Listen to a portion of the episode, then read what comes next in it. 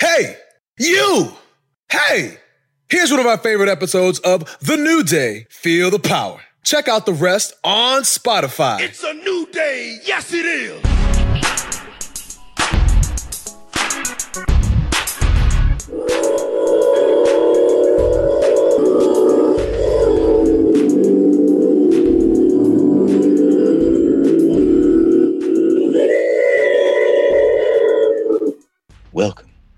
To the greatest podcast of all time, which is entitled The New Day.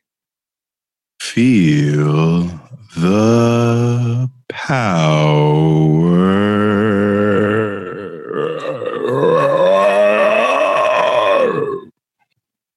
Baby.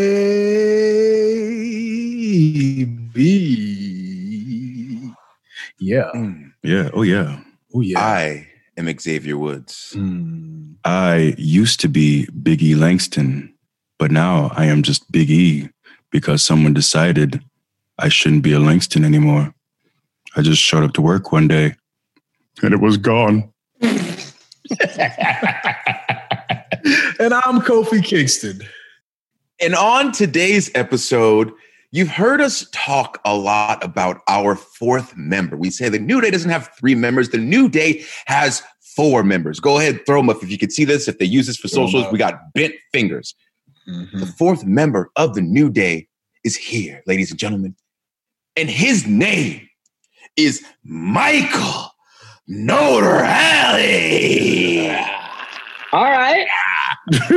I like that intro. I like that intro. Without this man, New Day does not exist. He always Mm-hmm. says, no, it's all of us. Without this man, Tell him now. we Tell him don't now. get together. Without this man fighting Preach it. for us every Mhm. single day, going to bat for us, making sure that Mhm. our ideas are being heard, making sure that our emotions are being expressed, making sure that we have a Mhm. fighting chance in this Well. industry called professional wrestling. Yes, it is Well. professional wrestling. That's what it Well. is. We have professional wrestlers, and this man did everything within his power to make sure we had the chance to express ourselves in the way that we wanted. Thank you, Michael. Thank you, Mm. Michael Notarile. Mm, yes. Preach it, brother. Thank you for that intro. I honestly think I got to invite you guys to my wedding and give me that intro before I just come out down the aisle. 100%. Damn! know we there.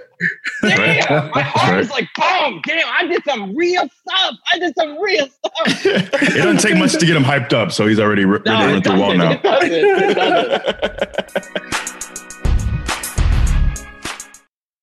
Hi, I'm Daniel, founder of Pretty Litter. Did you know cats tend to hide symptoms of sickness and pain? I learned this the hard way after losing my cat, Gingy. So I created Pretty Litter, a health monitoring litter that helps detect early signs of illness by changing colors, saving you money and potentially your cat's life. Pretty Litter is veterinarian developed, and it's the easiest way to keep tabs on your fur baby's health right at home. Go to prettylitter.com and use code SPOTIFY for 20% off your first order and a free cat toy. Terms and conditions apply. See site for details.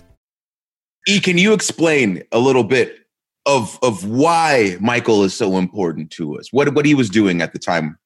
Well, Mike was uh, a writer for WWE. He was uh, fighting the good fight for many a talent. I would say for many uh, an underutilized talent. You were often the, the go to for guys who were trying to reboot themselves or get off the ground. And uh, I think you started working with Woodsy in 2014. And this was uh, maybe even earlier.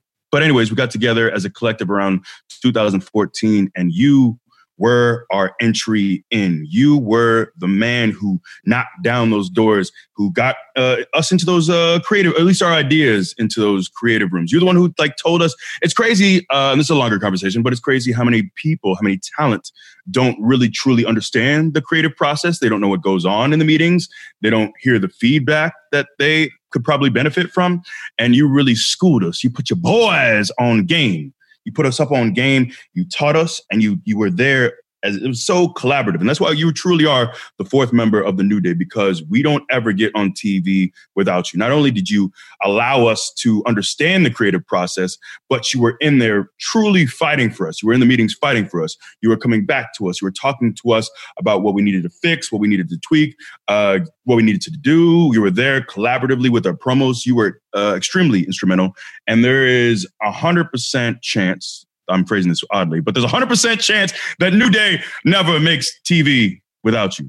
Well, I I appreciate that. You guys obviously you you I think you carried more of the weight because you had to deliver on all of that stuff, but also you made it fun for me. So it wasn't, you know, as I appreciate all of that, but it was also like selfishly, it was just fun for me to do that stuff and to work with you guys and all that. Man, I, it's funny, man, because you know, like the role of a writer in our industry is supposed to be someone who like keeps you informed, someone who is honest with you, you know, someone that gives you the info that you need to be able to succeed and to enhance your career.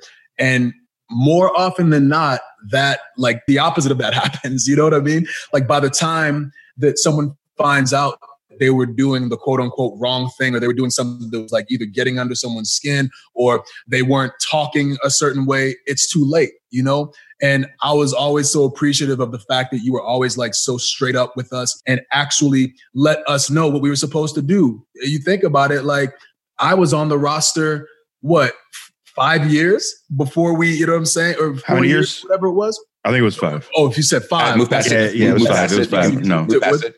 You can we, go we it. could circle Five, back. We could circle There's- back. there's- you're messing up the story. You're messing up the story. adding to it. Adding to it. Uh, now, now I'm off track. I've, I've completely lost interest. You know, I at this don't know what we're point. talking about. I don't even know what we're talking about. Yeah, Yeah. And when when we say that, you know, there would be no new day without you, like we mean that like 100% because you were essentially the voice of the voiceless, you know, and and also just letting us know like the actual feedback. And I feel like you believed in us from day one. You know, um, obviously Woods, uh, he were working with you before uh, we worked together. I'm not even sure like how long you were on the writing team. While you know, like what was our like how long were you on before we met? Because I feel like we didn't really even talk until like New Day stuff, right? You big league. Yeah, me. yeah, yeah. No, Uh, you big league me. You big league me. I didn't No, know, you know- who the hell you Totally. was. Dude, I don't even know if I got a hello when I passed you in the hallway. Just like a decent, how are you today? Whatever. Yeah. You walk by Mike like No, I I've done fine this far. Yeah. I joined I joined the team in uh, September of 2013 and then I think they put me on the road for like 2 weeks or whatever but in January of 2014 Rumble was in I think Pittsburgh and my brother was going with his friend so I was like hey can I I asked you know the higher ups can I just go work the show on the road to hang with my brother and I went and I guess they liked me enough that they kept me on the road so from that moment on I was on the road so probably early 2014 is when I linked up with you. I think I linked up with Woods earlier. It might have been 2013. Yeah, Um, But like honestly, I will say, like, look, it's a tricky process there. It's no fault of anyone's. It's just a tricky process. For me, I just don't have a good poker face. I like E will tell you, right? I cannot like I just can't BS. I'm just it's I just don't have the patience for it. So I remember one instance where Big E, right? He was over in NXT with the five thing. I didn't really wa- watch NXT, so I don't really know much about it, but I knew of it. Over with the five thing. And we were trying to come up with new stuff for him. So I worked with E on a promo. I think he was doing something with Jerry Lawler near the entrance or something, like an after match or a pre match promo. And I'm working with E, and the showrunner at the time is like, let him say whatever he wants to say. Let him like be his real person, right? I go up to him, I'm like, work on whatever you want to work on. Like, say whatever you want to say, just give me the bullet points, right? I leave, I hear on the radio, Biggie wants to go over the promo. I'm like, come on, man, figure it out on your own. But again, but again, his credit, like, to, to, I empathize with him. He didn't know what to talk about, right? So I work with him on the promo. Now he finally starts to express a little frustration and he goes, I just want to say the five thing. I just want to do the five thing. I'm like, oh man, oh man. Like, I want to do the five thing. Now I, I don't want to have this conversation with him because again, I don't know, I don't know much about it. I'm just like, oh, I don't think they want you to do it. Let's do this. And he's like, um, he's like, no, but I, I was really over in NXT with the five thing. I'm like, you have to do something else. And at that point, I think he was like, he got it right because fi- someone finally told him it's not a polite like it's like no, don't do it. Like you need to do something else but like I think I think that's sort of like that trust over time. Woods and I had it sort of right off the bat. I think you two it took a little bit longer to earn it. And again, I understand it because the crazy process to no, no one's fault. It's just a lot going on and like I think when you're saying I was pitching it passionately, I pitched just to be honest, I'm always going to pitch passionately, but I pitched one idea for a year and a half very passionately, and that was New Day. So I feel like that's why I was able to pitch it passionately is because I was like, if I'm going to shoot one bullet, it's always going to be New Day. It's always going to be New Day. occasionally, you know, like when Bret Hart hosted, yeah, of course I'm going to pitch stuff on that. But, well, you got to give some people, you got to give the people some insight. Come Bret Hart on, is your favorite of all time. You can't just Bret breeze Hart. past that. that's uh, that's they say don't meet your heroes, but in Bret's case, I met him and it got better. But I met him before WWE. I met him before I worked there, which was just like he's the man. He's the man. I can go into the story, but I know Kofi's gonna just troll me about it the whole time. So I'm not oh gonna my go into the story. gosh. I'm we're here to listen to your story, Mike. I'm, come on, sir. Troll. Let it be known. It's your time. Let- Let it be known. Kofi, sometimes, sometimes, very nice guy. Very nice guy. Roots of Fight released the Bret Hitman line, right? Bret Hart line. Cool. I get one day in the mail. I get a sh- T-shirt, Hitman on it, from Roots of Fight. Kofi, just a gift out of no, for no, for nothing. It's a nice, thoughtful gift. Sometimes Kofi can be very nice. Other times, you know, other times Kofi can, you know, he knows how to get under your skin. This man loves Bret Hart, and he will not buy any of the apparel simply to spite me. That's it. Just to spite me. He won't buy it. But I no, can't Bret, do look, it. Bret's, you know, Bret's my guy. Everyone has a guy. Bret's Bret's my guy. Yeah, I'd never hear the end of it, you know, because you know you're a Bret Hart guy. I'm a Shawn Michaels guy. We've had a lot of these uh, debates, you know, on who's better, you know, or whatever, who we like better. Uh, I feel like if and, and I love Bret too. Like I met him a few times, As you should. As you should. you know, and, and you know, Matt and TJ, Harry, like the whole family. I, I love, I love the whole, I love the Harts, you know. But I can't, I can't put on a shirt because as soon as you see it, all I'll get is picture messages of me in the shirt, you know, and just all. This just- is coming from the guy. I this can't is do it. coming from the guy that has a photo. My contact photo in his in his phone is me in a Red Sox shirt.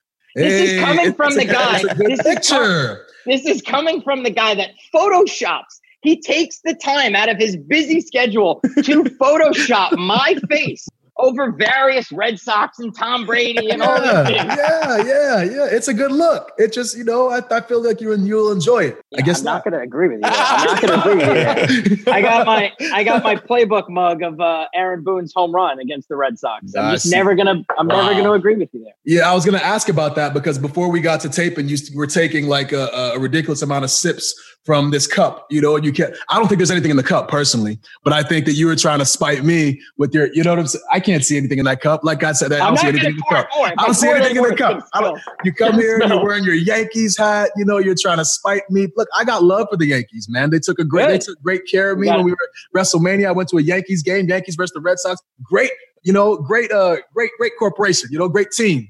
You know, my son, they took care of him, what took him to his first uh, baseball game. they did. You know Classy organization. Classy The minor league in Tampa, you know, very classy. So I don't know why you always try to spite me when you're when you're wearing these uh these things and you come on to the podcast and you're you know you're doing your thing. You're trying to get under my skin. You know? Someone's got to do it, Kof. Someone's got to do it. All those barcades for two years, I spent dealing with you in barcades. Two years. Someone's got to do it. Tanya, I remember early on in the early on, like when when my fiance first met you, she was like, "Do you like that guy?" And I was like, "Yeah." It's like, "Yeah." What, what do you mean? I love I love Kofi. She's like, "You guys are always yelling at each other." I'm like, "No, that's just Kofi. That's Kofi." we're talking about how like we've known you for so long and everything just kind of meshed well instantly but that's because like we're all the same we're all very different but we're all the same person like low Yeah. key right. so it's just Yeah. constantly like us screaming either together at someone about something or us screaming at each other and then the other two just kind of sitting back and watching and throwing fuel in the fire as the argument goes on it's usually it's usually actually me, you, and Kofi, two on one in some variation, and E just sitting there going, this, is, That's me. This just- over yet. Yeah. This is over yet. I'm not an arguer. It's not my thing. but uh so so obviously we spoke about how how you were a writer and your history and uh you've you've you've done a few things throughout your life one that was quite sneaky was sneaking in Kofi and E as a team uh getting Oh, a yeah, little yeah, promo yeah. in there getting that it snuck in can you talk a little bit about that Yeah, I feel like that actually was the real sort of like we did so much work. You guys did so much work in pre-tapes with me, right? We did a, a lot of work together, showing the writers, showing the writers. I, if I could pinpoint one instance where New Day really like planted the seed, it would be that. Um, because now it was on TV and you kind of can't go back from that. And that was basically I think it was I think it was Rusev was just plowing through people, right? Plowing through people, plowing through people.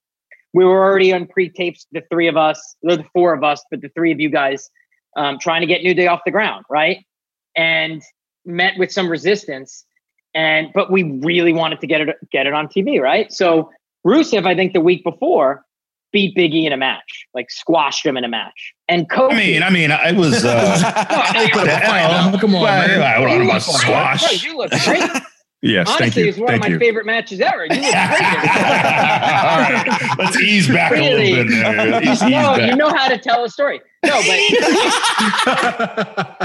Kofi had that week on Raw or SmackDown, or whatever it was. Kofi had a 30 second insert. Just to be no, a lot of the times, like sometimes people care about inserts. Most of the time, it's like whatever, right? It's just an insert on an entrance. An insert is when uh, it's like a picture in picture where someone's cutting a promo and they're not actually like on the microphone in the ring or backstage. It's the little one in the corner. So Kofi had that. And I think I volunteered to like take, you know, I'll work with Kofi on this thing, right? Kofi's still in the phase where he doesn't quite trust me. And we're telling him all these plans about New Day. And he's just like, all right, buddy, all right, right?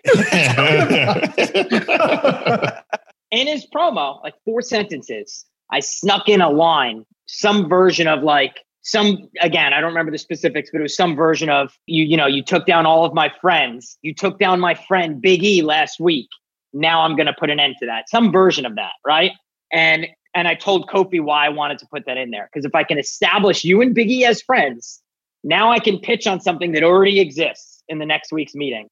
Kofi let Kofi left it in there. He said it the insert went on TV. The next week in the production meeting, we're talking about different segments. I raise my hand. I go, why don't we actually, um, why don't we team Kofi and E in this match against whomever? You know, don't forget last week on Raw, Kofi did say him and Big E are friends and he was going to try to avenge the loss for Big E. Now, that week on Raw, Kofi and E are on a, ta- are in a tag team. And that happened for several weeks. And I remember E telling me recently, like, that's what started you guys being booked on live events, right?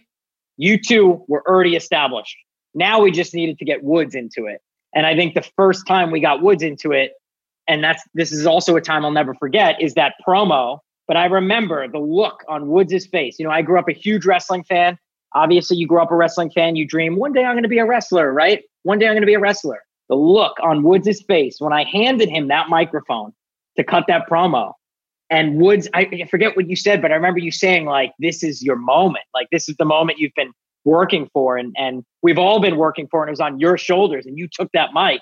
By the way, you cut one hell of a promo, but like that was then, okay, we got Kofi and E on screen and we've been working this idea, working this idea. Now it's already halfway there. All you got to do is put put Woods in the center of it, get him to cut a promo, and then it, and then from there, I think you guys were booked on live events, etc. Course, we still, you know, went through ups and downs from there, but that was the moment of like, now we're on, now you guys are on TV. And I think the thing that really helped us the most with that, obviously, obviously having you, but the things that you were explaining to us, uh, and just the ways that everything worked. Because it, to us, it was like, okay, cool. Like we have an idea for a group. We're not really sure what it's going to be or what we want it to be. And we're molding it and figuring it out.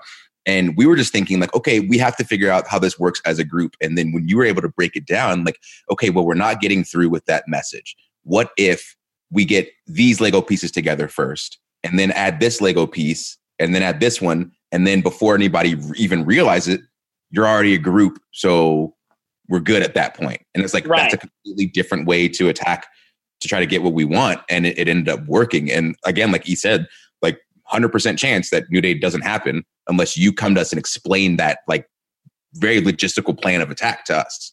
But you guys were also willing to accept that. And without naming names, there were other talent that I would get this, I would get whatever version of an idea they want on, I would be this close to getting it on TV. There's a specific I have in my head, I'm not going to name names, but this close to getting their ver- getting them on TV.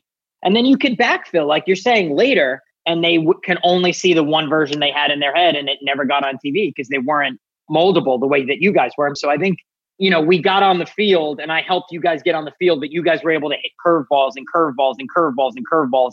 And that's really the reason for your success. I think it also too, like for us, it came from like a place of desperation. At least for me, like I felt we've talked about this many times. I felt like if this doesn't go well, then I'm gone or I'm sent back on sent back down to NXT or like you it just feels like this is this is it. This is the last big pitch. So it felt like, all right, I have to be all my chips have to be in on this. I have to give you my trust.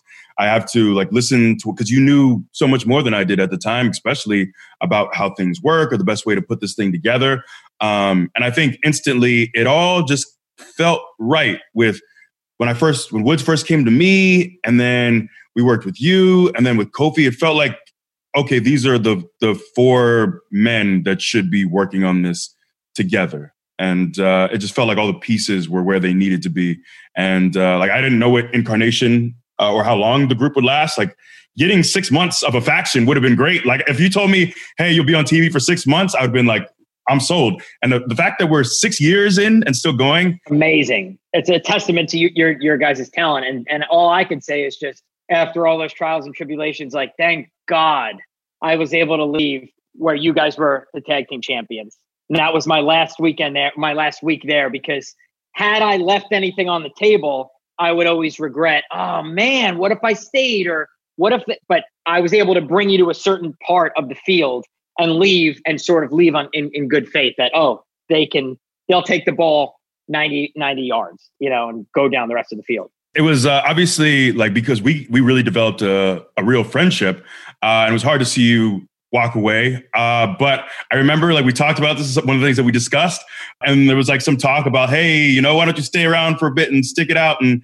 stay with us? Uh, but then I remember something I don't know why it came to mind, but some absurd reference about a baby bird. Is that absurd? How you were the mama bird. on my gravestone. dude. dude, you know how Michael Jordan had that song like before a game, that like this song that would always play and get everyone hyped. Yeah. Before I have a pitch for a movie or a TV, I just think about that baby bird problem. And I'm like, wow, man. Whoa. I gotta make him proud. It's no, there's no back here. Basically, you want to tell, you want to tell the gist of it? Well, yeah. I mean, I mean, my memory's horrible, but um, let me know if I miss anything. I don't know the specifics, but I do know that obviously, you know, Woods had every right, as you guys are saying, the four of us, perfect unit. We served our roles perfectly, and it was just like a well moving train. You guys became tag team champions. This is it. This is all we worked for for a year and a half, right? Woods, of course, as he should be, was a little worried like, oh no, like now that you're gone, we, like, why are you leaving us now? Right? It's a little bit like, why would you go now? And E on the and I was, you know, feeling regret. I'm a guilty Italian guy, man. I'm always gonna feel guilt. I'm gonna feel regret. But I had other dreams in in my end in the, you know, writing for TV and stuff. And Woods, it was as we all should, because we are all friends. Woods was expressing some of his worry about me leaving and his anxiety. And Big E, man, cut one of the best promos ever, right outside of male talent, by the way. So people are going in and out, in and out, in and out. Woods is jokingly, but also kind of seriously, like, I'm, I'm worried you're going to go and what's going to happen. And Big E pulls from the depths of his soul and cuts this promo about me being Mama Bird, chewing the food for you guys and spitting it into your mouths. And how now you guys are going to chew on your own and digest your own food. And, and, and by God, Mama Bird's going to let baby birds fly on their own and all this stuff. And I'm sitting there like people are bumping into me. The Usos are like, "What are you doing?" Standing in the doorway, and I'm sitting here going, "Oh my god!" Like I can't let them down now. Mama Bird and Baby, they gotta fly. Everyone's gotta fly. I'm cutting the promo of my lifetime right now. and, and I, I just, I just remember it was like it's the quintessential E, right? It's like the reason that everybody loves E is that like it was both funny about a mama bird vomiting down a baby bird's throat. Like, what? But then also really serious and encouraging, where I was like, oh my, God, do I have a tear in my eye right now? yeah. Well, I also know that you helped us realize our dream.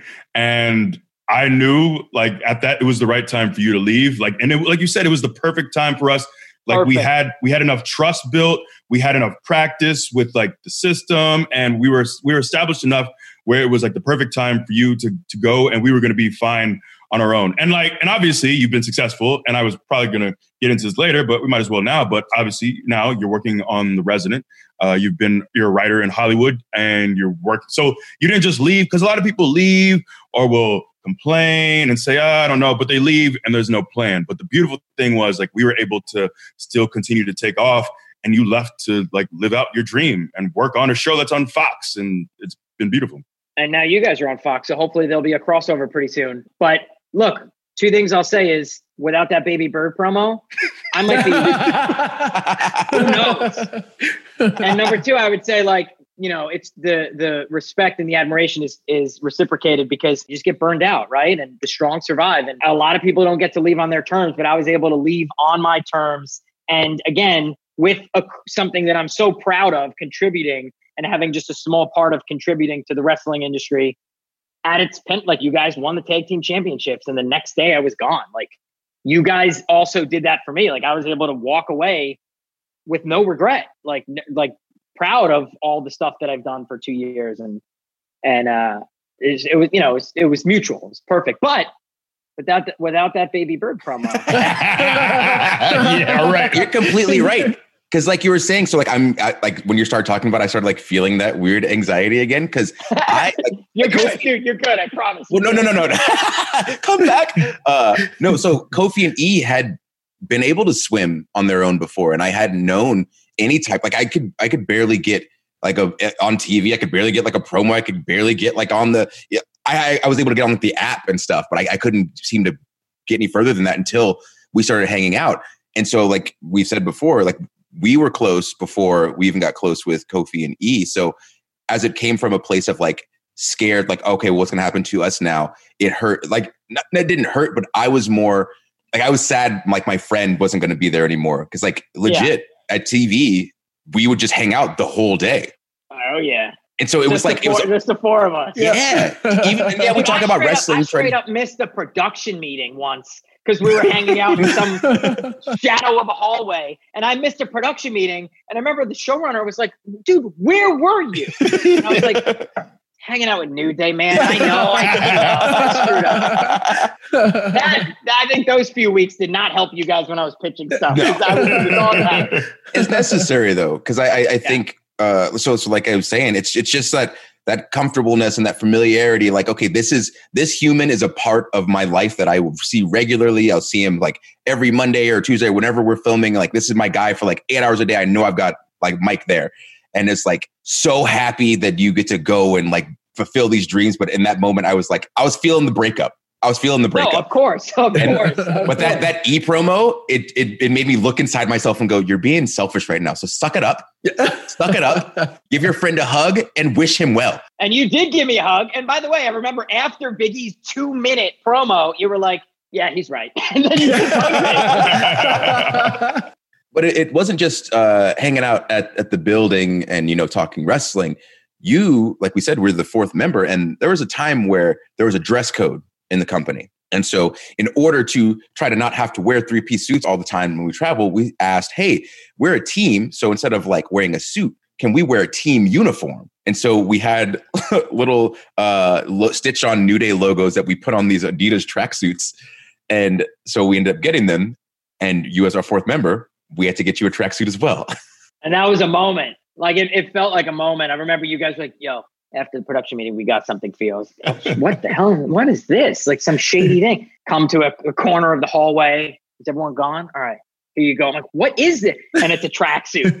it felt like it felt like the film, the scene from Pulp Fiction with a suitcase, and it's just all gold coming out. oh my god! Still have that tracksuit, by the way, because it was again, it was a moment of like it was you guys fulfilling your end of going, this isn't us and you. This is us, the four of us. And that real, you know, even though it's a tracksuit, it felt like something so much more, which was really cool. It was a really cool moment. It was, it was from us, it was to more to symbolize obviously you you know this because you lived it but in any form of entertainment, I think where there's a relationship of like talent and the writer, there's always going to be people who are saying like, "Oh, well, the talent's only hanging out with that writer, so they can like mm-hmm. do more stuff on the show," and like this is not a genuine relationship between the writer and the like whatever. And so like it was always on us to make sure that you understood you're our friend, whether you were to help us or not with this, whether we were right. to attain the success we did or not. Like we want to make sure you understood that you are our our actual human person friend. Right. And that changed. I mean, I just think that changed the dynamic because there was always an understanding and a respect of like, I'm not going to put him in the fire. Like, we'll take it on. We'll take it on our own too. And it was, I think, again, the barcades, I think, honed our friendship that it was always that was the core. That was the core. Even if Kofi was, you know, harassing me every single week in the barcade. sir, sir, good, a good old, good old fashioned competition never hurt anybody. You know, it was all in good fun. You Although know? you still never, you've still never stepped up to the plate in Goldeneye. We've always played your uh, games. We've yeah. always played your games. Didn't we play Goldeneye? Didn't we play at your at your apartment? You would remember. You would if we did, you would remember. I wouldn't because I would just blow by you like I do everybody. You would wow. remember. Mike is known as a GoldenEye savant, a GoldenEye master. Yeah, but I feel like there was one time, like before, maybe it was like an early flight or something like that, or a red eye. We stopped by your apartment and we were playing. You don't you have GoldenEye at your house, right? Um, I'm I'm like 99% positive that we played. And I remember being like, oh, because you know, we used to play a freshman year in college, and I'm like shooting games are probably like the worst. Like I suck. I'm, Here I'm come so the bad. Get to I'm, it. I'm, I'm just saying. I'm just saying. I'm just saying. I'm not good. I'm not good. On. But I thought I'm like I can still beat this guy. You know, I can I can still beat him. You know, wow. and I feel like I got waxed. You know, but that was probably the only time that you waxed me. Usually it's the other way around. It's a one way. It's a, it's a Mr. Miyagi more. You know, wax on, wax on. The wax is never off. You know, when it comes to me and you playing all I heard video from games. That story, you know, all I heard from that you know story is that I I won in gold. Usually. Yeah. All I heard from that story. My favorite, real quick, real quick, my favorite moment is um, WrestleMania. I think it was 31. Woods and I went to a barcade with a few people. Huge barcade. I don't remember which one. Uh, I think it was. A, I think it was an up down.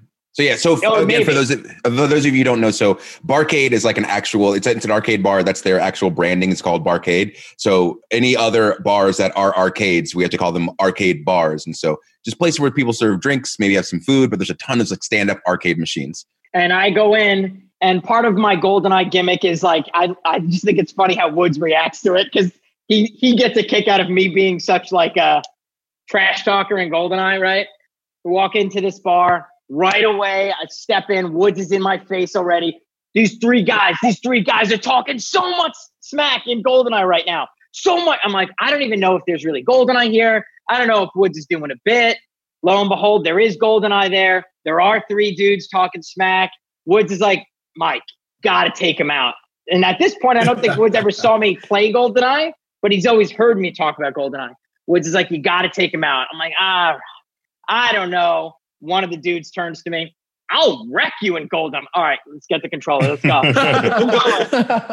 we played a 20. The final score is 20 0 0 1. And that one was the person killed the other person. They did not kill me. And straight up in a barcade of probably 200 people, Woods is paraded up and down. can take him in Goldeneye. Nobody can take him in Goldeneye. Probably my favorite gaming moment ever. Like my favorite gaming moment ever. And where was Kofi? Nowhere to be seen. Nowhere mm. to be mm. seen. Didn't even come. I mean, can, can I get you an got the invite. Can you I get always an invite? got the invite. I mean, come on, man. You always got the invite. those are the times yeah. I got to say, like, those are the experiences that I really miss the most of uh, WWE is is just like barcade in a different town, barcade in a different town, Woods and I landing. Hey, you want to go to this barcade? Sure. All right, cool. That was the the coolest, I think. The thing I miss the most about it. Yeah. Uh, for some reason, uh, when you were telling, like, because I, I was just saying, man, it's been nice, I guess, with this new schedule of being home more, but I kind of I miss the road. Like so many of these stories are forged, and oh, we were in this town. We, you know what I mean? Like so much of that is is forged there. Uh, yeah, man. I just think of those road stories and the times that we were able to spend together, uh, and just like we just like walked around. I think the sun was setting. It was very romantic, actually. It was, it was quite romantic. I'm blushing a little bit. yeah, but we just got to yeah. talk about life and whatnot, and uh, I definitely miss those times for sure. Yeah, I mean, those are the. I think those are the times that um, we bond the most. Like, like with all three of you guys, I can remember the three moments where we truly connected. Woods is the moment I described earlier, um, right off the bat, probably 2013, where our relationship was born just in that moment of like, wow, this guy is actually pitching for me. Let's talk. And Woods had awesome ideas, which sometimes can be a little unusual in that environment. And I was like, oh, this is going to be awesome. Kofi's was when you guys first won the tag titles, right? Uh, it took 2015 for Kofi to actually, you know, care about me, but you guys first won.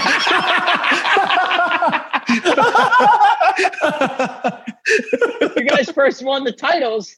And I remember you guys won the titles. I was in Gorilla. I was so happy. Again, my last weekend there, I think it was Extreme Rules. You guys come back from, you know, for, into Gorilla And I think before Kofi spoke to anybody, anybody, he came up to me and like hugged me and looked into my soul. Like he looked into my soul. that was just like, hey man, thank you. And I was like, oh my God.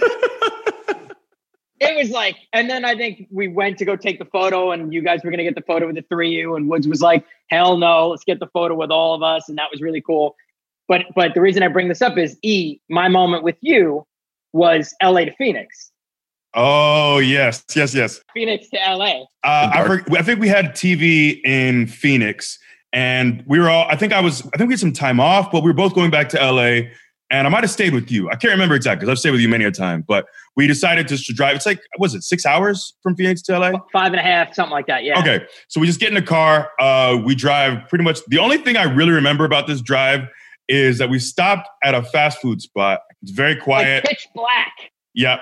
But as soon as we turned the corner, uh, I think there was was there someone exiting the fast food spot?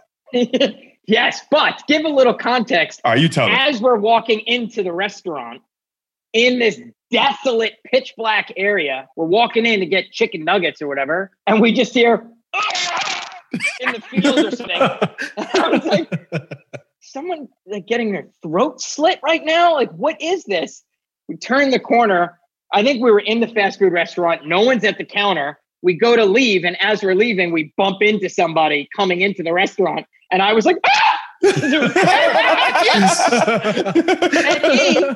you know, you would think if it was Woods, Woods would have went, "Oh my god," you know, and make me feel a little more like an adult. He was just like, he was like, "You good?" Not scared, not scared at all. it was so cartoonish and so ridiculous. First of all, the person like dying in this desert was probably, I think it was just like a dog or maybe like it was just a dog barking. It really wasn't that bad. Uh, it just, I don't know why. Like, I guess you had to be there, but Mike just comically almost jumping out of his body. You almost see his soul leave his body as he's frightened by someone just merely turning the corner of this restaurant. Uh, that's all. That's all I remember from that. And for some reason, it's it's just stuck in my head. That story that was the moment. I think I felt like, you know what? He protected me in that moment. He's, you know, he's my guy now. He's my guy. there was no threat. he protected me from what? I don't know, man. Felt, I felt like I oh. woke up from a nightmare and just jumped into his arms, and I was like, I felt safe. I just felt safe and warm. I think we texted Woods about it. Woods was laughing. Kofi still didn't care about me at that point. So Come on, man. Come on, man. Not like this. Not like this. This will not stand, Mike. Nah, nah. Mike, you have a history of things happening at fast food places because we went to McDonald's one time. Oh, that was that's on you, man. I don't know. We we get off the we get off the plane. We meet up, probably go to a barcade. We're gonna eat you know, a little fast food after. That point, kind of eating a lot of fast food because I'm on the road. And I convinced myself, like, all right, fine, it won't be a big deal. Work through my Italian guilt. I'm like, I'll get some chicken nuggets and fries. We wait on this long line, pouring rain, waiting on the line. Maybe I won't get the chicken nuggets. Oh, oh I'm in the mood for a cheeseburger. Woods is like, he knows what he's getting. We get it right, right before the drive through window, right before we're there. I'm ready for that cheeseburger. Woods looks at me in the same kind of moment that I had with E, but now it's Woods, right? Woods looks at me and he goes, "We got to leave." And I go, "What? we got to go. We got to go. We got to get out of here." I'm like, "What? What happened?" I don't know. I have a really, really, really bad feeling. We got to go. Speeds away. He doesn't do it. Speeds away. to this moment, to this day, I'm like, "Woods, what was it?" And you're just like, "I just had a bad feeling." And by the way, similar to the baby bird promo, that might have changed the course of our destiny. Like maybe we would be exactly. on the side of the road right now. Who knows? You know what?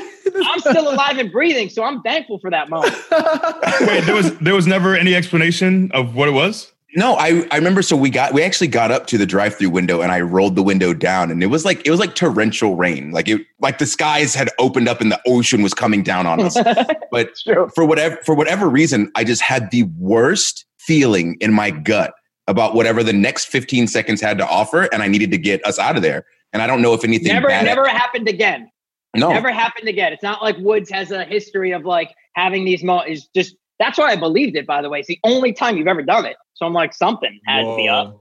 Because my thought food? is no, no, we didn't. We didn't order. I, Oh, I went to order, order. and then something bad happened. I don't know what, and I had to leave because my Oh. thought is like, there's hella places to eat. If I have a random bad intuition, I'll just eat somewhere else. Don't no, I don't need that. But yeah, never happened again, and I saved us. Saved us.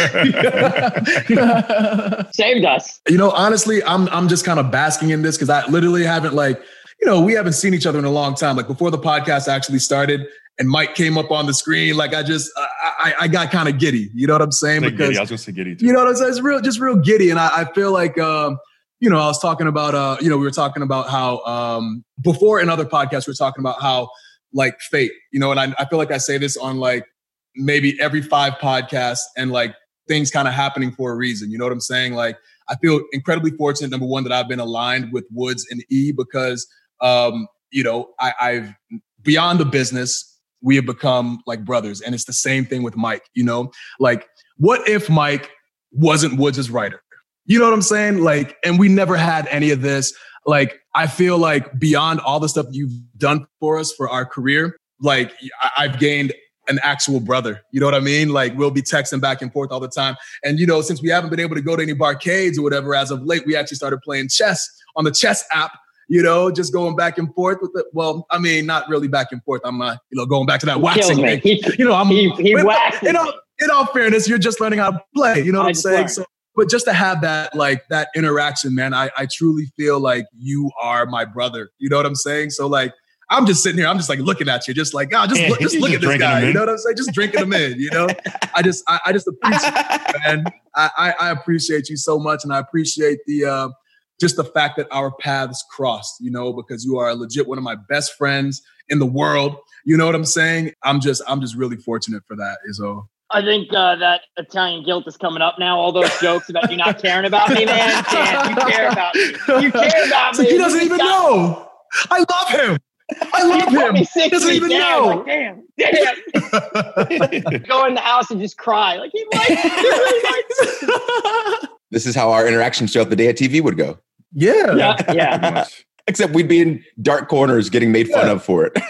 It's Yeah, like when you yep. when, when when you go to work, there are certain people who you like look forward to seeing. You know, like I know when I go to TV, there's like a, a list of people that I'm going to see. You know what I'm saying? Like aside from you guys, Tyson Kidd, I'm gonna go over there and I'm gonna get a story. I'm gonna get a laugh. You know, Heath Slater, I'm gonna find him. You know what I'm saying? The Major Brothers, I'm gonna find him. Mike, I'm gonna. You know what I'm saying? Like this, just like you are eh, just an essential piece of not only what our careers, you know, not only of our careers, but like for me of my life. You know what I'm saying? So That's like, awesome. Yeah, it's I- you beautiful. know- I, I, and I feel the same way about all three of you guys. And I think what's nice is that every, even if time does pass, and obviously I haven't seen you guys in a while because traveling has stopped, but when we see each other, it's just like right away, the jokes are still there, the trolling is still there, the laughs are still there. And that's all. I mean, that's, I think that those friendships, especially in the environment of WWE where you're traveling so much, are forged the most under that kind of fire.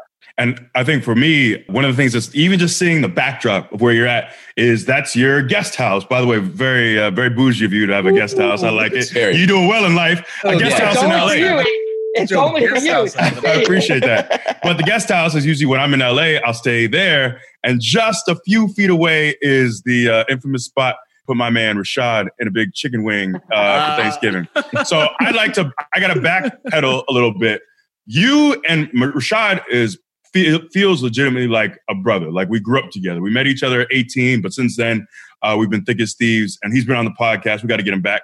But uh, you and Rashad connected because I remember at your old apartment, I was playing uh, UFC two, uh, and I don't have a headset or mic, but I was playing at your place, and I just I always just call Rashad, put him on speakerphone. I remember you left to do something, then you came back in, and then just instantly, y'all had never talked, didn't really know each other at all. Just instantly, the two of you just started ragging on me, something fierce, something nasty, for about a good, it felt like a good half hour, and then you guys just suddenly became friends, and you would talk whatnot, and uh, one of the things that like we talk about brotherhood and feel, but like Rashad and I went to your house for Thanksgiving. We were there for I think almost a week, and uh, just seeing the two of you tussle. So Rashad got to be about six three, three hundred fifty pounds of just man, just man, and just seeing the two of you, Mike. Uh, no offense, but you're not you're not the largest man.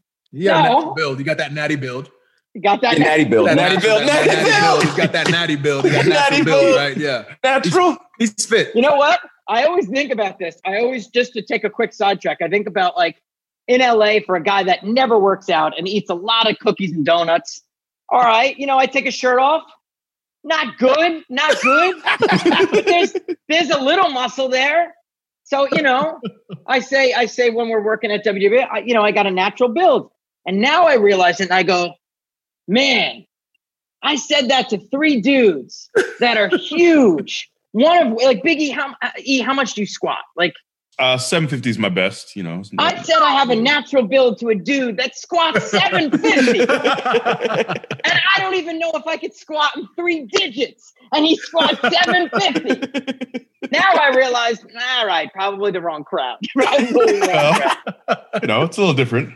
But I pack a punch because, as you're about to say, You're very, you're very feisty, Shad is 200 pounds more than me.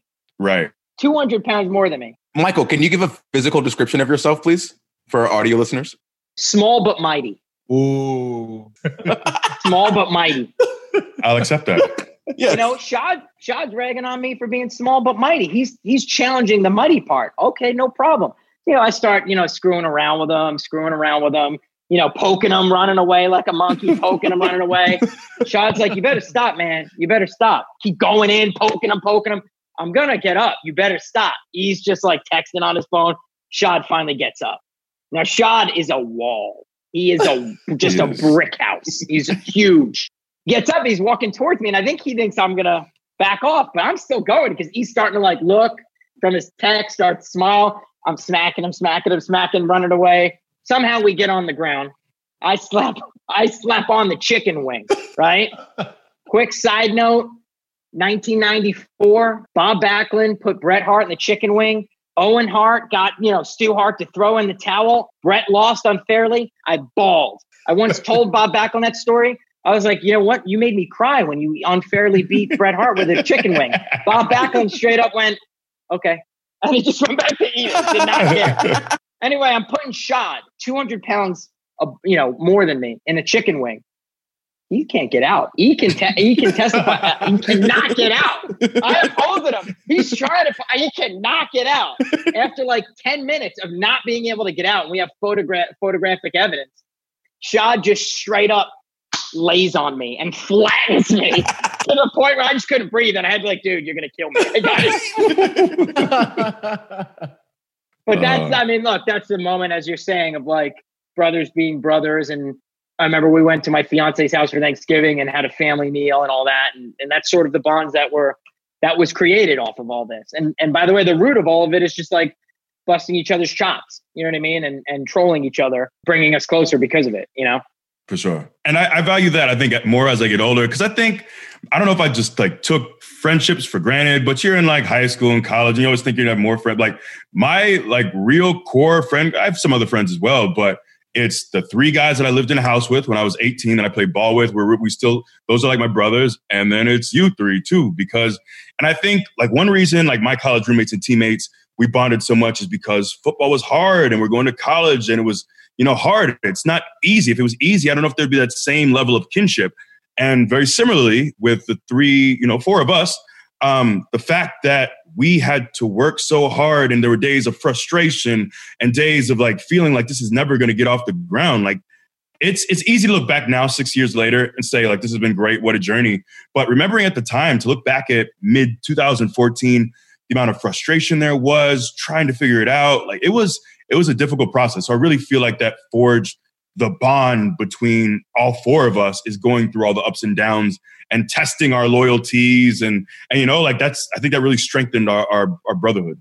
I yeah, if it was, e- I totally agree. If it was easy, I don't think we would have been uh, forged under the fire and as close for sure. but as you said, think, thinking back to how things had been and feeling the moments of frustration, like uh, the fact that the four of us were able to come together. This is kind of the thing that always, always kept me going. Was like, no matter how mad I would get, like, so if Mike would do something and he'd get some information or tell have to come and break something to us that this didn't work or nobody liked this or that, the level of frustration, no matter how mad I got, I knew that I wouldn't boil over the edge because I had you three. At least one of the four of us is going to calm the other ones down and have like a logical thing to say. And if I didn't have that, I would have lost my mind so many times because there were so many things that that we tried and didn't work or tried and people didn't want to listen to. And so I think stuff like that, just being able to trust other people in your in your close knit group that you have to the point where you know they'll always keep you in check so that you can keep your eyes on your actual goal and not get sidetracked from it is that's i think that's the, the main reason that we are as close as we are because we are able to do that for each other I totally agree with that. I guess I was the worst example of losing my cool, even though it's not even it's not even a big thing. But we we've just talked Oh, about it so many thing. times. Uh, but I we were outside, we got some bad news, and I remember kicking, and it's not even like a a big recycling bin. I think it was like a cardboard recycling bin. It was real flimsy. Oh, Dude, It was like- plastic. it was plastic. it was the size of me. You're It was like my height. if this was a regular like a, a a trash can that you would have like outside the side of your house Was it? It might like have been an oil drum. I think It it may was have oil. And I think Yeah, right. th- three-fourths full yeah, oil all over the place. but all it was was we got some bad news, and I just out of pent up frustration, I ended up kicking it, and it just tumbled away. But we've talked about this like I broke, Oh, like I tumbled away? Hold on, bro. Yes. Just kicking it. That was it. I think away. I think you, You cracked sl- the cement you- of the arena. You yeah, right. slapped it or like backhanded it. It like twirled over like four or five times and then took off like that. You you got in it, bro. It Yes. just- Yeah. I remember in that moment, the only time in two years, in that moment, my internal monologue was like, yeah, I just don't think I'm going to tell him anything anymore. I don't it was a you. legit home run and the fact that you were so angry but like you weren't eff- you weren't trying to put effort into like attacking this thing or throwing it or doing anything Nonchalant. but the fact that you did it yeah so nonchalantly and it went so far that immediately terrified me Oh yeah.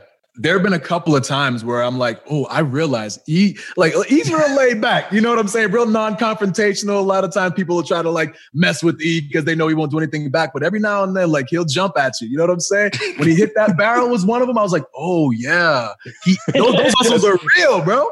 Yeah. Every time I think Woods, like you were messing with them, like something like all day or something, and then he like lunged over and just the oh, quick. oh he tried to put me through a wall Yeah. I was like, oh, I'll I will never play that game with E. Nah, I won't even. I won't even. I didn't forget about that. I No, did. sir. Uh, yeah, sir. I've I've worked on myself now. Like I've like I said many times, I meditate now, so uh, I'm working on that part of me. But uh, yeah, you know, it was and a, now you know. Now you know why I felt so protected in that moment at the fast food restaurant, where I was like, "I'm with E. Who wants to try me? Who wants Uh-huh. to try me?" That's what it usually. That's what usually happens because of E's strength. When we're together, like on the street in LA at a restaurant, I turn into Joe Pesci from Goodfellas, where I'm like, "Who wants what? Who wants what? Who wants to mess with me now?" you want What- to test me? You want to bumper glad me? if you're gonna shoot at the king you better make sure you got e first you know So one thing, this is a huge sidetrack, but I think it's one thing that definitely lets us have a little bit more insight on you as a human. So everybody that has been listening to this podcast or seen us on Up Up Down Down on YouTube, go subscribe now. Um, they kind of know that each of us have like our, our own quirks. You know, we are interested in certain things. Yours that we found out is that you have an obsession with a certain character that I would have never guessed, and that character is Pee Wee Herman. Oh man, I love him. You know what? I'll tell you this. So I grew up a wrestling fan. Saw a lot of the, the my childhood heroes at WWE. Had a few cool internships. Conan O'Brien, Robert De Niro's company, where I saw a lot of actors I grew up watching. I don't really get starstruck, right? Maybe Bret Hart, different scenario. I don't get starstruck. Pee Wee Herman, though, I'll tell you this story. My uncle is a cinematographer and a photographer. He released this photog- Crescenzo. Crescenzo. Crescenzo. Gotham. Yeah. he released he released this photography book. He had a bunch of celebrities at the at his book party, Mickey Rourke, a, bu- a bunch of big names, and on the guest list, Pee Wee Herman. Pee Wee Herman's supposed to show up. I hear the woman that's like checking people in talk about Pee Wee Herman should be here in 15 minutes. I'm with my fiance. I'm like, oh my god, I'm like sweating. I'm like, all right, I have two options. I either make this professional and I try to pitch how I want to write a dark version of a Pee Wee Herman movie, or, or I keep it personal and I try to like create a friendship so I can have coffee with Pee Wee once in a while. The whole entire party, right? Whole entire party. I'm like looking around my shoulder, looking around. Like, oh my God, that's him. That's him. I look, it's not him. It's not him. never shows up. He never shows up. and as you just said, I love Pee Wee Herman, man. Like I love him the whole time. My heart is pounding through my chest. I'm finally gonna meet him. Years of just fanboying over him. Finally gonna meet him. He no shows. so at that moment, I was like, you know what? Bret's my guy. just like that. Just like Wow. that. I told you he, he came to FCW, right? Yeah, I've told you this many times. Yeah. Really? I think he was friends with Sandow. Were you there, Woods? Yeah, yeah. Friends with Sandow. Okay, he's Uh, friends with Sandow. and Right? Briley. yes, and Briley. Yeah.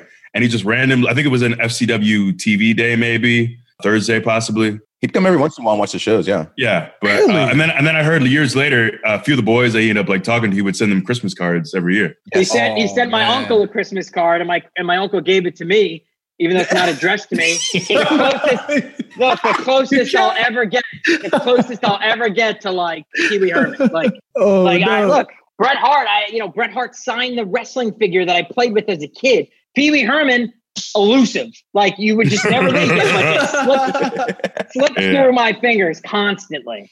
Pee Wee scared me as a kid. He scared you? You were scared of Pee Wee's Playhouse? Yeah, it's weird, man. The Like a- the, like a the chair that talks and whatnot. Yeah, Great. make a, like a high, make a high. Like a high. Oh, Yeah, Like- but you guys, you guys have seen the picture of uh, Mike because you you were Pee Wee Herman for Halloween one time, right? So when you right I talk about like photo, Is that right? I was. when I take the picture uh, and Photoshop your face into it, I think it's the one from you in the It Pee Wee. Herman costume. But like you legit, it's like the full out costume. You got the hair slicked back and everything, face shaven, clean. Like Yeah, my mom made that costume. It was just a gray suit and a bow, bow tie. But dude, it's just like, and look, tell me right now, you wouldn't want to see a Pee Wee Herman movie for 2020. Like Pee Wee Herman Love to see- meets the Joker. Like, oh I my mean, god, I oh, want that's- in. That would be sick. Ooh. I want in on that movie. or is it Pee Wee Herman is the Joker? And there you go. There you go. Uh, I mean, you're a writer. If anyone can make it happen, It's you. Well, Pee Wee no showed my uncle's party, so I guess not. so, so Brett, Bret Now I'm Hart is the working on- Joker.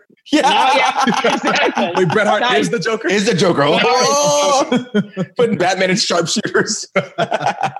when I met, I'll tell you this: when I met Bret, I met him before WWE. I wanted to develop his book, which is a really cool book, into a TV show. And very long story short, I guess he had my email from a letter I wrote him when I was a kid. Somehow my email got into his address book. He sent me an email about something, I think by mistake. I wrote back, I was like, I want to develop your book into a TV show. This is before I worked at WWE. He's like, I'll be in Anaheim. If you want to meet at the Anaheim Hotel in the lobby, we could talk about it. At this point, I'm like, oh man, it's totally a prank. It's got to be a prank. But all right, I'll meet you. Put my wrestling figure in my bag because I'm like, if he could sign the figure I played with, how awesome would that be, right? Put it in my bag, go to the hotel. I'm in the hotel and I'm looking around and I'm like, oh, I'm definitely on a prank show. Like, I, can't, I got to make sure I don't pick my nose or do anything. There's definitely, there's definitely cameras on me right now. Bret Hart walks in. I'm like, oh my God, this is like really accidentally emailed me. He walks in. He's like, Are you Mike? We sit down. I'm like, Oh my God, this is so cool. Talking about the book, talking about the book. But in the back of my head, the whole time, I'm like, I got to get him to sign this wrestling figure. But how do I do it? You know?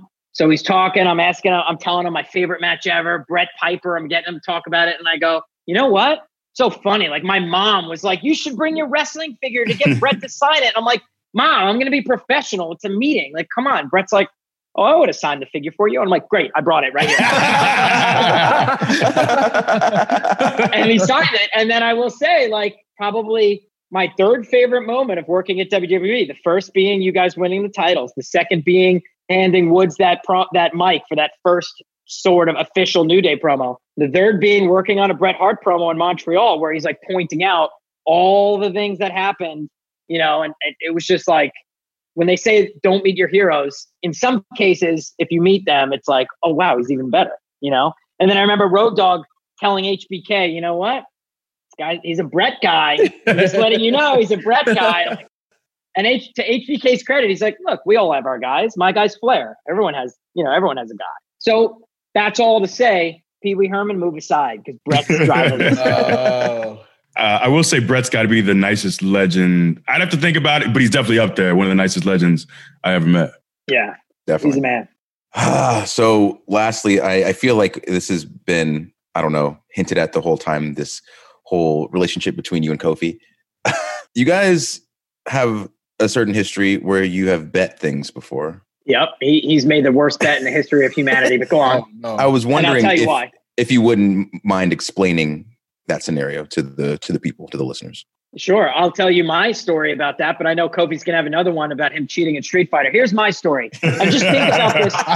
Just think about this from a statistical standpoint. Kofi bet me. Actually, you know what? I, well, it's on my Instagram. I'll pull it up. I don't remember the exact language, but Kofi bet me the New York Giants will not win a Super Bowl before 2050. Now, I just want you to think about that. They will not win a Super Bowl between before 2050, and if they do, he will get on live television, Instagram, whatever, for two minutes talk about why Michael Notarile is the greatest person to ever exist. Now, I just want you to think about that. 2050? 2050? Like the chances of a big sports team, a big market sports team winning before 2050, the odds are not in your favor. And by the way, 2051, I might be dead by that point. So you lose the bet anyway. Just why do you make that bet? I Just think on the flip side, by 2051, if the Giants haven't won, I have to say something publicly about why Kofi's the greatest. That's right. But again, I'm an old man. No one's tuning in to me. Oh no, I'm gonna tune in. I'm gonna oh, I'll tune in. it might be an audience, it might be an audience of one. I'll, I'll, I'll grab the kids, grab the grandkids. We'll all sit around, get some popcorn, and be like, "Hey, listen to this speech here." Yeah, For real, Kofi, I will say, like, you know, Kofi loses most of our bets. We do fantasy football. He always comes in last every year. That's not true. New York Giants That's bet. true. That's not true at all. I was I was trying to save his pride a little bit. I remember Goldeneye. He didn't get one kill on me. I massacred him when we played in my apartment. Massacred him. There was one bet that we made in, in Street Fighter. I think Kofi's friend from high school was there. I felt a little bad. Like I'm like, I'm not gonna embarrass him in front of his friend. So I was like, if Kofi beats me in best of seven, I'll wear a Red Sox shirt because I'm obviously not a Red Sox fan. Big deal. Like you gotta throw him a bone once in a while. You gotta Throw throw, a somebody a bone. bone. Throw him a bone. I, Yeah, at that- that that's point, you, a- you threw a bone. Okay, at go ahead. that I'm sorry. point, I still didn't think Kofi cared about me. So I was like, I got to earn some points. You know what I mean? Now, after his promo today, I know he cares about me. I don't got to go easy on him anymore. you couldn't touch me in that, Mike. You couldn't touch me in Street Fighter when it came down to it. You couldn't touch me. And uh, probably, like I said, man, the sweetest picture of you next to the Pee Wee Herman picture, of course, is uh, you in that Red Sox jersey. Uh, for some reason, I don't know. Um, the one that you uh, sent to me is you like not smiling. I think that I you look exhausted. probably just I have like Yeah. bags under my eyes. I look horrible. it, it's almost like it was painful for you to put on uh, the what, the jersey of one of the greatest franchises in the history of, of sports. I don't know. I'm just saying, you know what I mean. But uh, it, it is one of my favorite You pictures got of you. you and I. got the Yankees. You got Iowa. But yeah, okay, Red Sox. Sure. Uh, you see, My you see, guy, my you guy, my guy. I'm trying it Placating me. I'll take it. I'll take it. Earn those points. I got to earn those points. Earn those. No. Not like this. It's a great. It's a great picture. You know, and even if uh by some slim chance, some slim chance in hell, you know, that the uh, Giants end up winning the Super Bowl before 2050, which they most likely will not, you know, uh it's it's all been worth it for that one bet that we made you to have to wear that Red Sox jersey. Because even as I make that speech, I will have a picture of you in that Red Sox jersey as I'm looking at that, and it will still bring me. It'll overcome. It'll supersede the the the pain that I'll have to make. You know, the pain that I'm feeling when I have to make that speech. You know what I'm saying? So I mean, we can make another bet if you really want to talk turkey about in Goldeneye. If you want to step to the champ, we can make a bet, Oh, another bet right right. here, right now. Geez, well, I, I mean, do they? Can you play it online? I, you know, I Yeah, don't know the yeah, I of can set that up. I can use I was actually, Ah, I was actually kind of Whenever you surprised. want, Kofi. Yeah. I feel like it would have you to be like a, a plethora of games. You know, people don't want to just see GoldenEye. You know what I'm saying? Like only GoldenEye. Like what? It's cool. It's a it's a cool game. It's a cool game, Mike. It's a cool game. yes it's or no? I'm it's sorry. Cool. I think my headset's not I working. like Is that a yes or no? like a, a, a plethora of games, not just one. You know what I mean? Let's find out like who the better gamer is through a plethora and a barrage of games. You know, a variety of games, not just one. You you're good at shooting games. I mean, that's cool. How are you at fighting games? How are you at Mortal Kombat? We already know I wax you. How are you at Street Fighter? We already know I wax you. Madden, wax. You know, UFC waxed at the bar. You remember that 10 times straight. We talk about the Shelton 20, but let's talk about the Mikey 10. You know, let's talk about that in LA, you know? Goldeneye, yes or no? Goldeneye, yes or no? If it's included in the in uh, a yes variety no? of games, if it's included, sir, if it's a, sir, give me just give me a second, yes Mike. no? Mike, I let me just need speak, one Mike. word, yes Hold no? on, sir, sir. My, it's more, it's more than one word. It's more than one word. You're, it's a, it's a pitch, and now here's the negotiation. We'll play Goldeneye if you play. Thank you. Okay, let's we'll say, play Goldeneye. let's say uh, seven. let's get seven games. A true best Nope. of seven series. Let's do Oh, Goldeneye. I, Sir, bet, I played you in Street Fighter. That's your game. You don't want to be known as a one trick pony, bro. People gonna know Mike Notarile. You know, you've been on the New Day podcast for crying out loud. Now everybody's gonna be like, Mike Notarile, the gamer. Where what's he what's he all about? And you're a one trick pony. You just want to play Yeah. And The answer it. is yes. That's the answer it? is yes. No, Mike. You are you are more You're a than a jack one of all trick pony. trades. You're a jack of all trades, and I'm a master of one game. You got a lot of tricks, Mike. You got a lot of tricks, and the world needs to know that variety. I'm not gonna just have them know how good of a GoldenEye player you are. I want to show them how good you are at Madden. I want to show them how good you are at Street Fighter and Mortal Kombat and some games of your choosing. Well, uh, uh, what? Uh, Uno? You play Uno? Well, do we play Nope. chess? We'll play chess on one of the games. We'll do seven games, Mike. Seven games. One, two, three, four, five, six, seven. Uno, dos, I'm tres, cuatro, cinco, seis, siete. Seven I'm- games. I'm a man who can admit what you say, where he- Mike? Goldeneye. Mike, what do you say, Mike? Give the people what they want, Mike. Give them I what they want want. Show them that Mike Notarile is a true jack of all trades. If his name wasn't Mike, it would be Jack, as in jack of all trades. Show the people. That was my bit. Don't take my bit. Your middle name is Jack, Mike. My middle Tell name is the Odd. Job. My middle name is Odd Job. Tell them, Mike. That's cheating. No, I agree. No yes. Odd Job. No Baron I was gonna That's a yes. That's that. That's And no rule Baron one. And no And if we Samedi. if and if we do play, I will have to be odd job and you have to be Jaws. And that, that's also just a little asterisk. You have to be Jaws and I have to be odd job. If we if we do play, I will be odd job, you'll be Jaws. I'll still, In addition to the other six, in addition to the other six games. In I'll addition still to the other beat you. six. I'll still beat you. You can be Odd Job. License to kill. I'll still beat you. Up to 20, no problem. Easy. Easy. Very confident, Mike. Easy. So do you accept the challenge? Are you going to give the people what they want? Listen to the people, Mike. Listen to the people. We're gonna have What? audio. What? We're gonna have we're gonna have Can we get audio pipe what? in some crowd noise, Mike. For the people who are listening, there's I gonna be some crowd noise to fire them up, Mike. Are you gonna give them what they want? There it is, right there. You hear them, Mike. You hear them, Mike. Give the people what they want. What would Bret Hart do, Mike? what would Bret Hart do, Mike? Are you the best there is, the best there was, and the best there ever will be? Show the people, Mike, in a series, a best of seven series, seven games, one champion. You and me, Mike, we find out who the better gamer is, Mike. Tell the people, Mike. Give them what they want. What do you say, Mike? I say my, my headphones died and also GoldenEye. Come on, Mike. Don't do your boys like that. Don't do the people like that, Mike. Don't do the people like that, Mike. The thing that I love the most about this podcast is the fact that before this, people people didn't know the real Kofi Kingston. Now they see it. I think that out of out of all the guests we've had on, I feel like this is a normal thing for Kofi to interact with our guest in this manner. Yes, it's it's something, and, I, and what I'm glad that people are seeing is the trials and tribulations that I have to deal with in real life. Wow, Wherever I go, wherever I go, it's always heck. You know what it's kind of like? It's like curb your enthusiasm when Bill Buckner's walking down the streets and everyone's telling him that he sucks and they're hurling all these insults and epithets at him. You know, and, and for, for me, that's what it's that's what it's like when I'm walking down the street or I show up to work and people like Mike want to harass me. People like Larry Heck want to harass me. Compare People yourself like to Zelina Bill Vega want to harass me. World Series for his team. The same Bill Buckner. He shouldn't have to endure that. He's a good man. He might have sure made a mistake. going. Not sure where you're going with this, but go on. People want to come in in my real life, my actual life, and harass me throughout the day. And what do I do? I turn the other cheek. I turn is the what other cheek, happened. Mike. I'm happy for two reasons. It took us only an hour to get the real Kofi to come out. Oh, not like this, Mike. And number two, now people like know what I had to endure in those barcades for two years. and yet I still pitched for you. I still mm. pitched for you. Mm. And now also you can see how he gets stunned into silence. Pretty much every time. That's pretty much how it goes. That's pretty much how it goes. You know, it's all gravy. Oh, this is a this is a good healthy healthy male relationship. Yeah. Yeah.